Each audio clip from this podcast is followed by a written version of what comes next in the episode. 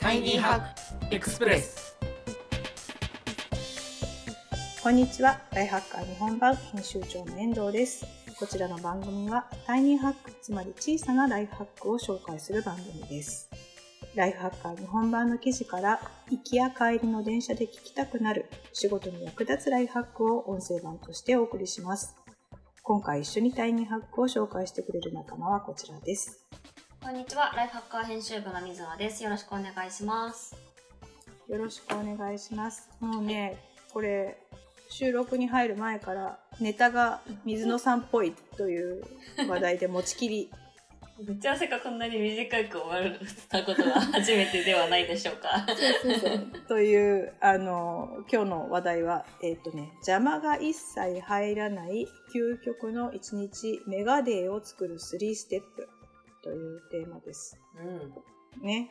で、ここで言ってるメガデーっていうのが、メガデーってなんだっていう話なんだけど、あのーもう予定を入れないで、まとまった時間を完全にブロックして、あの、一つの仕事というか、優先度の高い仕事にフォーカスするという定義のようです。うん。うん。なんかメガデーって言うとメガ、メガなんとかみたいな、なんかが安くなるのかとか。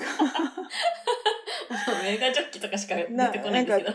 うん何なのという感じなんだけど、まあ、一日完全にブロックするっていう話題で、なんかこの記事の、あの、中で言ってる内容がすごい、ちょっとエクストリームなっていうか、そこまでやるのかって感じなんだけど、うんうんかなり1、2ヶ月前から抑えておいて、もうこの神聖な日を守ることが使命とまで言っていて、外界との連絡を断つってメールもチェックしない、テキストの返信もしない、SNS も覗かない、うんあの、家族や同僚の助けを借りても絶対に守るみたいな感じで、もう、なんでしょう、ララマダン並みのっていうとちょっとあれですけど。確かに。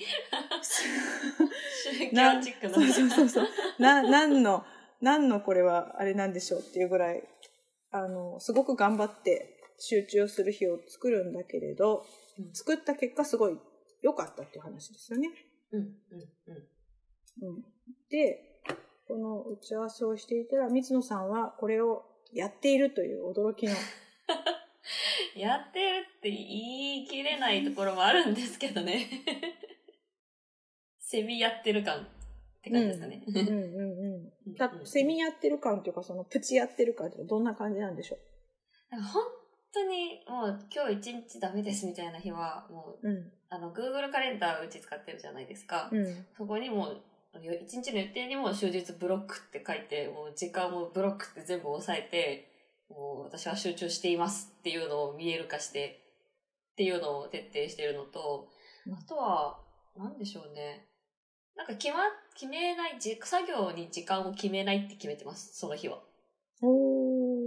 なんかこう、考える時間って必要じゃないですか。うんだけど、なんかこう、時間が区切られてることによって、なんか、ああ、うんまた終わんなかったっていう気持ちを生ま、生まないために、うん。なんかあえてその日は、まあこれはやりたいっていうのをリストだけ作っといて、時間は決めないっていう感じにしてます。すそうするとなんか、おのずっとなんかはかどって、それ以外のことも終わってるみたいなことが結構起きるんですよね。へえ。うんなんだろう、優先度はっきりさせるみたいな感じかな。うん、優先度というよりかは、本当考えるっていうことに集中するって感じですかね。頭を使いたいっていう。んなんかそれ自分のメンタルもハックしてる感じだよね。確かにそうですね。なんか本当、なんか作業的な、もう本当に終わらせなきゃみたいなのは、うんこう時間区切った方があってはかどるんですけど、うんなんか思考というか、アイデアを出すとか、頭使わなきゃみたいなものに関しては、時間を区切ると私はかえって焦って、あなんか、頭がきちんと働かなくなっちゃうって、うんなんとなく自分で分かってるので、うんあえてその日は区切らずに、一日終日ブロックっていう風に決めてます。うん。ブロックしてもそこ考える時間として使うみたいな。うん、うん、うん。なんかそのすごい具体的なメリットって他にもありますか？このブロックして、よかった。はかどった。はかどるもそうなんですけど、なんだろうな。なんかスケジュール管理がすごい上手くなる気がしてます。で、それがきちんと、あの、た相手とのコミュニケーションにも活かせるというか、うん。なんかきっとこの人はこれぐらいになんか終わらせたいだろうから、じゃあこれぐらいに設定しといてあげれば相手も楽だろうとか、なんとなく自分で自分軸がちゃんと他人塾に活かせるというか、うん。そういうのってやっぱ仕事進める上で大事かなって思うので、うんうんうんうんうんうんうん自分がこれだけ時間かかるし、こういうふうに時間を取って使うと効率がいいから、相手の人の分もそれを考えてあげられるっていうイメージ、そうですね。うんうん。なんかお互い気持ちよく仕事ができるというか。なるほど、なるほど。逆になんかそのブロックしちゃったことで、ネガティブなこととかってありますか？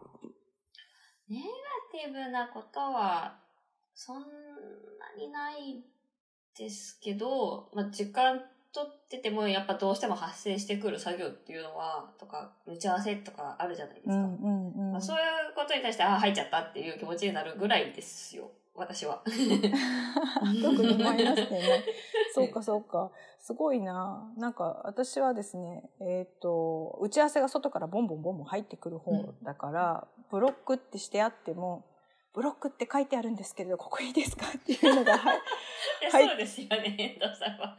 入ってきちゃうと、ノーって言えないんですよね。うんうんそうするとそれブロックじゃなくなっちゃうっていう、なんかブロック崩しみたいなことが起きていて。なので、あの、SNS も見ない、メールも見ないみたいな、この記事で書かれているような固い固い決意がないと、もしかしたら私は集中の時間が取れないのかなとも、ちょっと思いながら、えっ、と、水野さんの話を聞いていました。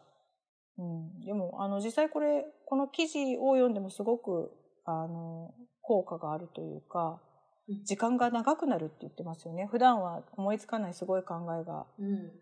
あの、思いついたりとか、一週間かけてする以上の仕事量を一日で片付けられるとまで言ってるので、うん。一度試しに SNS を切って、Slack の通知も止めて、メールも見ないで、わ あ怖い。怖いな怖くてできない。その翌日の通知の山とかメールの山が怖いですよね。怖いですね。見落としが出ちゃうかも。いや、でも前も話しましたけど、お休みモードの設定は本当におすすめですよ、それで言うと。うんうんうんうん。確かに確かに。だから切り替えって本当に大事かなというふうにも思うし、やっぱりどっかで何か終わりきらないとどうにもなんないのかなっていう気もします。それか、あれだね。あの、メールを片付ける日っていうのもその翌日で取っとくとかかな。そうですね。もうなんか、午前と午後のこの時間ってもう決めとくとかですかね。気にしちゃうと結局、こまごました時間が重なってっていう話じゃないですか、結局。うんうんうん。気になってみちゃって、みたいな。それが一番良くないなって思うので。うん、そうだね。だから時間を細切れにさせない工夫っていうのをやっとくといいかもしれないですね。うんうんあの、このメガは無理だとしても、そうですね。目が無理だとしても。うん分断しない、させないっていうところかなと思って、まずは小さな一歩ですけれども、私はそこから始めたいと思います。そして、あの、水野さんは、あの、水野さんのブロックって言って、ああ、集中してるんだなと思って、そうです。応援したいと思います。ありがとう習いたいです。はい。はい。というわけで、えー今回ご紹介したタイニーハックは邪魔が一切入らない究極の1日メガデーを作る3ステップでした。ポッドキャスト版をお聞きの方は概要欄に記事の詳細があります。ぜひそちらもご覧ください。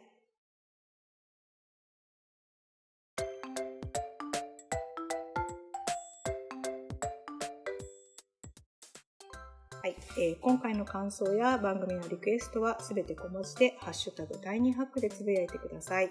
ではまた次回お会いしましょう。お相手はライハッカー日本版編集長の遠藤と、ライハッカー編集部の水野でした。